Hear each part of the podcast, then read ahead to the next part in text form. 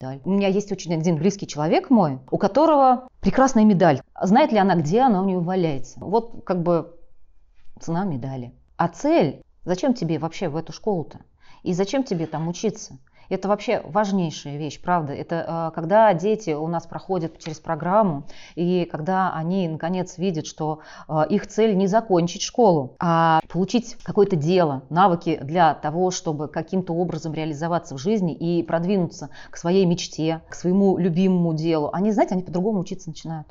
И уже тогда вот этот вот ваш стимул, там, мотивация вообще не надо они прекрасно самомотивированы, потому что если вы посмотрите на детей, дети обладают прекрасными навыками самомотивации. Но только не там, где нам кажется, что вот они должны бы ими обладать. Ну, извините так, в общем-то, не все обязаны нам соответствовать. Потому что, если вы понаблюдаете, то дети прекрасно самомотивируются на то, чтобы часами гонять, например, футбол. Или часами там рисовать, часами там шить одежки для кукол. Понаблюдайте за ними, потому что наверняка такие дела найдутся. Стоит в этот момент у них спросить, а как они себя вообще заставляют вот так вот часами этим заниматься? Попробуйте сейчас вот вы Например, порисуйте часа три к ряду, да вы устанете. Зачем вам это надо? А они как-то себя мотивируют.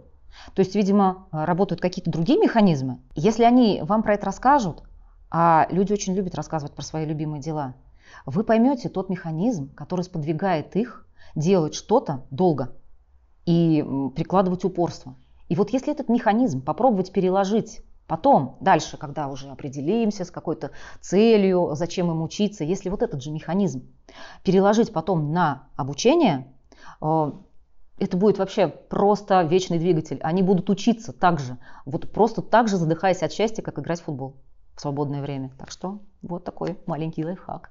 Для кого не секрет, что очень часто троечники в жизни становятся гораздо успешнее, чем отличники. Знаете, с чем связан этот феномен? С тем, что отличники, вот знаете, они привыкли э, всегда вот такой на белом коне, в белом плаще, и все им рукоплещут стоя. Они привыкли вот к этому невероятному успеху. И школе тоже, ну, как бы для каких-то определенных своих показателей там выгодно поддерживать отличников, где-то там спускать на тормозах какие-то их там мелкие огрехи и все такое. А троечники одни их пинают. И они привыкли, что их пинают, они не боятся пинков. И поэтому, когда они в жизнь выходят, а там в жизни-то пинают, отличники, знаете, удивляются, теряются, а троечники, в общем, ничего нового. Не берегите своих детей от неудач. Это сыграет злую шутку.